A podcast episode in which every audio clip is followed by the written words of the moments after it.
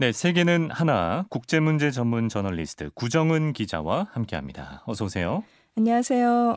네, 코로나 때문에 2년째 전 세계가 좀 위축된 성탄절을 맞고 있습니다. 뭐 우리도 우리지만 우리보다 더 코로나 상황이 안 좋은 국가들도 많은데요.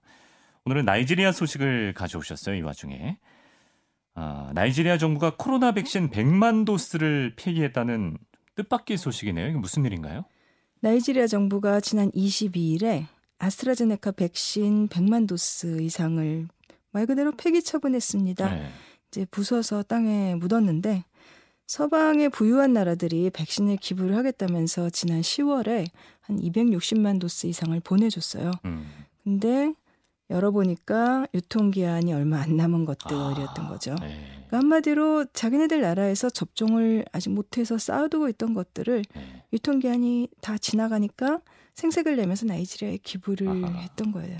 재고 처리하듯이 이렇게 예. 생색내기용으로 줬다는 거네요. 나이지리아면 그래도 아프리카에서는 가장 대국으로 꼽히는 나라인데 이렇게 유통기한 임박한 걸 주면 접종을 어떻게 하라는 겁니까? 나이지리아가 면적이 92만 제곱킬로미터예요. 그래서 아프리카에서 인구도 가장 많아서 2억 명이 넘어요. 음. 근데 접종을 하는 데에는 물리적인 준비와 시간이 필요하잖아요. 그럼요. 결국 사용 기한이 지나버렸고 이제 정부는 그것들 애물단지 같은 것들을 폐기 처분했는데 네. 아직 포장도 안 뜯은 상자들하고 그다음에 비닐봉지에 쌓인 백신들을 정부가 쌓아두고서 기자들과 보건당국자들이 지켜보는 가운데 불도저로 이제 뭉개서 아, 폐기를 오란 듯이 언론 예, 앞에서 오만한 서방을 향한 일종의 시위였고 어. 또 시민들도 굉장히 분노를 했다고 하네요. 예, 좀 심한 말로 치면 좀 쓰레기를 줬다 뭐 이런 거죠. 예. 이거는 사실 나이지리아 정부 입장에서는 안 준다고 하면 모를까 이런 걸 주는 건 더 기분이 나쁠 것 같은데요. 굉장히 나이지리아의 기분 문제만이 아니라 아주 비윤리적인 행위라고 봐야겠죠. 네. 그래서 나이지리아의 이제 보건청장이 아프리카 대륙 전체에 백신이 모자라는 상황이어서 나이지리아도 외국의 기부를 받을 수밖에 없었는데 받고 나서야 사용 기한이 얼마 안 남은 것들이라는 걸 알게 됐다 이렇게 설명을 했습니다. 네. 그래서 이날 폐기한 백신이 정확하게 한 106만 6천여 도스라고 하는데 이제 국민들에게 백신을 투명하게 공급하겠다고 한 정부의 약속은 지킬 것이고 뭐 나이지리아인들이 스스로 백신 프로그램을 더욱 이제 신뢰할 만하게 만드는 그런 계기가 돼야 된다 이런 얘기를 음, 했어요. 네. 그러니까 외국 의존을 버리고 그러니까 우리가 스스로 구입을 해서 접종을 하겠다라는 것이고 음. 또 보건장관도 뭐 대통령 위원회가 결정을 했다면서 더 이상 이렇게 유통기한 얼마 안 남은 백신 기부 같은 거 받지 아, 않겠다라고 선언을 했습니다. 기분이 단단히 상한 모양입니다. 나이지리아는 지금 코로나 상황이 어떤가요? 누적 확진자는 23만 명이 좀 넘고 사망자가 한 3천 명 가까이 돼요. 아. 네, 아프리카 대륙을 놓고 보면은 뭐 남아프리카 공화국이나 그다음에 북 북쪽에 북부 아프리카의 그 모로코, 튀니지, 리비아, 이집트 네. 이런 나라들은 누적 확진자도 많고 좀 사망자도 많은데 좀 적은 편이에요. 예, 거기 비하면 적어요. 어. 근데 코로나가 뭐 아시아와 유럽에서부터 퍼졌잖아요. 예. 그쪽하고 이 사하라 남쪽의 아프리카는 좀 교류가 상대적으로 음. 북아프리카에 비하면 적은 탓일 수도 있고 네. 또 인구 구조도 영향을 미쳤, 미쳤을 것 같아요. 그러니까 뭐 사실 나이지리아 같은 경우는 55세 이상 인구가 전체의 7.4%밖에 안 돼요. 아, 굉장히 적네요. 예. 네. 그러니까 전체 인구 가운데 이제 딱 가운데 있는 사람의 나이, 그러니까 중위 연령이라 그러죠. 네. 한국은 지난해 기준 43.7세였는데 나이지리아는 18.6세예요. 중간이 18.6세라고요? 예, 예. 아, 그래요. 그러니까 14살 이하 어린이가 전체 인구의 42%니까 아. 어, 성인 기준으로 코로나19 백신을 주로 접종을 하잖아요. 네. 그걸 감안하면 인구가 2억 명이라고 하더라도 실제 접종 대상은 문제 크게 줄어드는데 절반 정도밖에 안 되겠네요. 예. 네. 이제 아프리카 국가들의 코로나19 상황이 생각보다 그리 심각하게 나타나지 않은 게 인구가 젊기 때문이다라는 얘기는 많이 나왔었어요. 음. 그렇지만 뭐 검사가 적어서 확진자 수가 실제보다 뭐 적게 나타난 것일 그렇죠. 수도 예. 있다. 우린 그런 줄만 알았지 예. 사람들이 젊어서 그런 줄은 몰랐네요. 예, 예. 좀 양 측면이 다 있을 것 같고, 예. 근데 이렇게 좀 적다고는 해도 지금 세계 각국이 뭐 코로나19 4차 파도, 5차 파도 이렇게 막 음. 맞고 있어서 이 세계적인 추세는 아프리카에서도 그대로 이제 나타나거든요. 그래서 나이지리아도 지금 확진자가 급증을 하고 있고 네. 특히 경제 중심지가 라고스라는 지역인데 이제 거기 상황이 심각하고 또 이제 유전지대인 델타라는 지역에서 이제 보건당국이 감염자들만 놓고 오미크론 변종에 얼마나 감염됐는지를 조사 검사를 해보니까 한 10% 정도가 또 오미크론 감염으로 음. 나타났다고 하더라고요. 예. 백신 접종은 얼마나 진행됐습니까?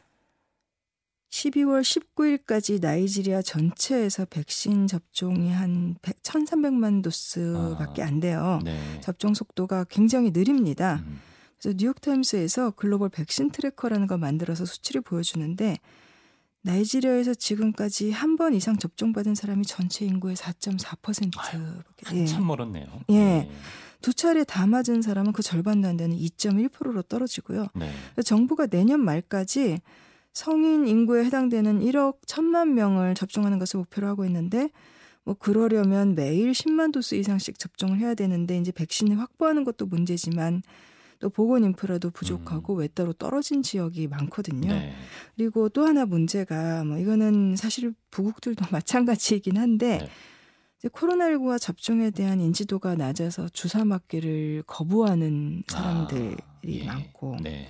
나이지리아 같은 경우 문자 이동률이 아직도 좀 떨어지는 것도 있지만 아. 이 백신에 대한 헛소문, 가짜 뉴스 같은 게 너무 많아서 이제 그런 거부하는 사람들이 적지 않다고 해요. 문맹률이 높은 나라도 가짜 뉴스는 피해갈 수가 없네요. 네. 그렇죠. 아, 근데 접종 한 번, 접종을 한 번 한 사람들도 지금 5%가 안 되는 반면에 지금 우리나라를 포함해서 부스터샷 맞는 나라들도 있잖아요. 사실 세계 보건기구에서도 부스터샷 때문에 가난한 나라들이 맞을 백신이 줄어들고 있다 이런 지적을 하지 않았습니까? 미국이 지난 21일에 16살 이하 그 모든 인구가 부스터샷을 맞게 하겠다 이렇게 발표를 했고 네. 또 같은 날에 이스라엘은 60세 이상한테는 4차 접종까지 하겠다. 이렇게 발표를 했습니다. 그 다음 날 테오드로스 WHO 사무총장이 무국들이 부스터샷을 많이 맞추면서 빈국들이 백신 확보하기 더 어려워지는 문제를 지적을 했어요. 네. 그러니까 특히 이제 위중증 우려가 있는 사람들이 아니라 특정 연령대나 혹은 전체 주민한테 이렇게 블랭킷 부스터라는 표현을 썼는데 음. 한마디로 묻지마 부스터샷 음. 같은 거죠. 이렇게 맞추게 되면은 결국은 세계 어느 곳에서는 백신이 모자랄 그렇죠. 것이고, 예, 그래서 팬데믹을 끝내기는커녕 오히려 더 연장시킬 것이다 이렇게 경고를 했습니다. 이거는 일견 일리가 있는 지적 아닙니까? 백신을 접종 안 받은 사람들이 어딘가에 있으면 바이러스 변이가 일어나고 확산될 기회가 더 늘어나게 된다. 아. 이거는 전문가들도 지적을 많이 하는 내용이죠. 네. 그 오미크론 변이 바이러스도 남아공에 그 HIV 에이즈를 일으키는 네. 그 감염자한테 시작이 됐다고 하는데 이 남아공은 두 차례 이상 접종받은 그러니까 완전 접종률이 27%밖에 안 음. 되거든요. 근데 테워드로스 사무총장 설명에 따르면은 그 세계보건기구 회원국 가운데 올 연말까지 접종률 40%를 넘겼거나 넘길 수 있는 나라가 전체 회원국 가운데 절반밖에 안 아, 된다고 해요. 아, 그러니까 이게 한 나라에서만 열심히 부스터샷을 맞춘다고 해서 음. 세계적인 상황이 안정되거나 전염병이 끝나지 않는다는 거죠. 네. 근데 좀 충격적인 통계가 올해 코로나19 관련 사망자가 330만 명인데 예. 이게 에이즈, 말라리아, 결핵 이게 유엔이 굉장히 중시하는 전염병들인데 네. 이 전체 이 세 종의 질병으로 작년에 숨진 사망자를 모두 합친 것보다도 많대요. 아, 예. 그러니까 치명률이 낮아도 워낙에 많이 퍼져서 그런 것 같고 네. 그러니까 코로나19로 매주 5만 명 이상이 목숨을 잃는다고 하더라고요. 음. 근데 보건의료 역량이 낮은 나라들에서 아무래도 사망자가 많고 음. 또 특히 최근에 아프리카에서 이제 급속 확산되는 양상을 보이고 있어서 세계보건기구가 크게 우려를 하고 있죠. 이런 나라들한테 백신 공급해주는 국제 프로그램 같은 게 있지 않습니까? 그 작년부터 이제 국내 언론에도 많이 등장한 기구가 가비라 그래서 글로벌 백신 연합의 악칭인데 네. 그러니까 한 1990년 그때 부국들이 이제 아동 백신 이니셔티브라 그래서 개도국과 빈국에 어린이들 백신 접종 지원하는 프로그램을 만든 게 있었어요. 아, 네. 근데 그 활동 기한이 이제 10년이 지나서 끝난 다음에 2000년에 뒤를 이어서 탄생한 게 이 가비라는 아, 기구인데 네. 뭐 그 동안에 한 20년 동안 세계에서 그 백신을 공급해서 성과가 적지 않았죠. 음. 근데 뭐 제약회사들이 그 전까지는 이제 협상력이 약한 저개발국들에 오히려 이제 백신을 비싸게 파는 음.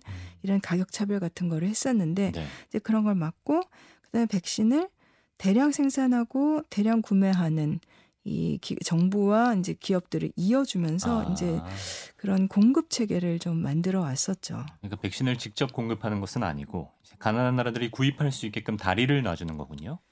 세계보건기구나 유니세프 같은 기구들하고 연계를 해서 백신을 기부받아서 개도국들한테 제공을 하기도 하는데 아, 예. 그렇지만 이제 갑이라는 곳은 말씀하신 대로 이제 그 거래를 돕는 구매를 돕는 기구여서 음. 그러니까 유엔하고는 접근법이 좀 근본부터 다릅니다. 네. 그러니까 유엔의 기본 입장은 모두를 위한 건강이고 그래서 정부와 공공의 역할을 강조를 하는데 이제 가비는 그 시장 중심 접근법을 선호를 해요. 네. 뭐 일각에서는 그 빌게츠의 이름을 따서 게이츠 접근법이다 이렇게 아. 부르기도 하는데 네. 이제 뭐 의료에서도 신기술 개발이 중요하고 그다음엔 기업 친화적인 방식으로 해야 된다. 좀 이런 음. 쪽에 가깝죠. 그래서 여러 가지 영, 역할을 하기는 했지만은 저개발국의 공공의료 인프라 확충 쪽에는 오히려 좀 방해가 되지 않느냐 이런 음. 비판들도 좀 있었죠. 그렇군요. 코로나 팬데믹 상황에서는 이 가비가 어떤 역할을 했습니까? 지금 역할은 좀 많이 하고는 있는데 작년 4월에 세계 보건기구하고 유럽위원회하고 프랑스 정부가 중심이 돼서 이 코백스라는 걸 만들었어요. 아, 익숙한 명칭이에요. 예, 예, 예. 코로나19 글로벌 백신 접근의 약칭인데요. 이 기구를 이 프로그램을 세계보건기구하고 가비하고 그다음에 또 뭐 전염병당 혁신연합 이런 기구들이 함께 운영을 해요. 네. 그래서 이 코백스는 그러니까 가비가 해왔던 영역 중에서 이제 코로나19에 특화된 거죠. 근데 이제 하위소득 국가나 중위소득 국가들이 그 코로나19 검사하고 치료하고 백신 접종할 수 있도록 지원을 하는데 네.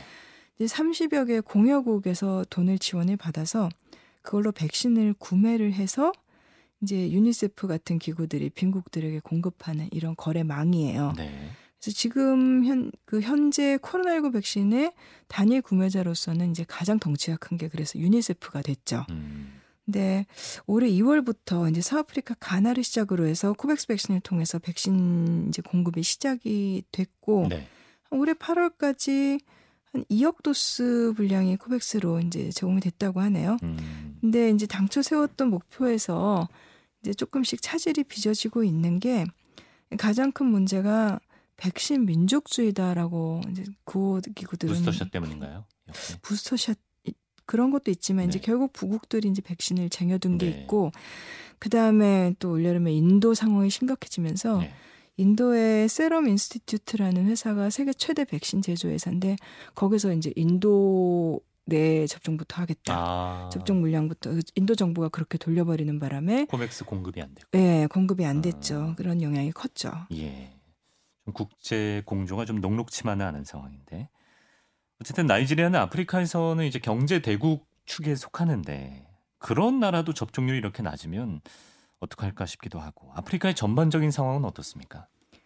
그러니까 대륙별로 보면 이게 사실 대륙별 통계라는 게 조금 의미가 없어서 저도 말씀드리기가 좀 조심스러운 게 네. 다른 대륙 얘기할 때는 안 하다가 보통 아프리카를 얘기할 때만 이렇게 대륙으로 통틀어서 예, 예, 그래서 조금 그 마음에 걸리긴 합니다만은 그러니까 북미 그러니까 미국과 캐나다는 지금 한 차례 이상 접종받은 사람들이 한 74%, 뭐 중남미도 비슷해요. 71%, 음. 아시아 태평양 68%, 유럽은 좀 떨어지죠. 한 65%. 네.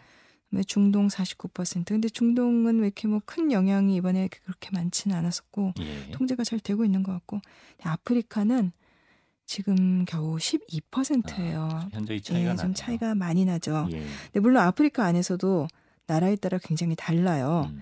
그러니까 예를 들면은 그 대서양에 아주 작은 섬나라가 있는데 카보베르데라고 네. 이런 곳들은 뭐 유럽과 비슷해서 성인 65% 이상이 어. 이제 접종을 받은 반면에 네. 남아공은 한 차례 이상 접종받은 사람 32%, 이집트 31%. 음. 또 중부 아프리카의 그 면적이 굉장히 넓은 콩고 민주공화국은 네. 인구가 9천만 명인데 접종률이 0.2%에 아, 예, 거의 무의미한 이루어지지 않았다. 예. 근데 돈도 돈이지만 아까 말씀하신 것처럼 인프라의 결여가 큰 문제 같아요. 어, 화이자 같은 이 mRNA 백신이라고 하잖아요. 이제 그거는 수송을 하려면 콜드 체인이 필요한데 네. 이제 아프리카 곳곳에 인프라가 부족한 것도 있고 또 외진 곳에 사는 사람들이 많은 것도 있고 그래서 음. 공급이 힘든 건 사실인 것 같습니다. 네. 그래서 로이터 통신이 전한 걸 보니까 북서아프리카에 있는 말리라는 나라는 아프리카에서도 최빈국 가운데 하나인데 그러니까 백신을 장거리 수송할 수 있는 냉동 차량이 단 두 대뿐이래요. 그러니까 게다가 뭐 북부 지역에서는 또 뭐 치안이 불안정하기도 하고, 그러니까 백신을 싣고 갈 엄두를 못 낸다 이렇게 이런 소식이 나왔더라고요. 아, 예. 그래서 그러니까 남수단이라든가 콩고 이런 나라들은 그 외국에서 기부를 하겠다라고 했는데 이제 백신을 공급할 역량이 현재로서 안 된다. 그래서 받지 않기로 결정을 했고. 아. 또 그나마 기부받은 백신도 이제 부자 나라들이 사용 기한 다 끝나가는 거 나이지리아처럼 네. 그렇게 보내고 있고 음. 나이지리아뿐만이 아니라 아프리카 남부의 나미비아도 기한 지난 것들 외국에서 보내가지고 음. 폐기 처분을 한다고 합니다. 이건 진짜 슬프네요. 예.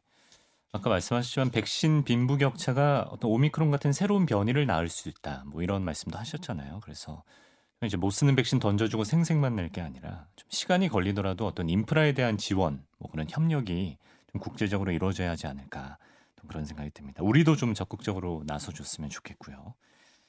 예, 좀 많은 생각이 드는 그런 이슈. 국제문제 전문 저널리스트 구정은 기자와 함께 알아봤습니다.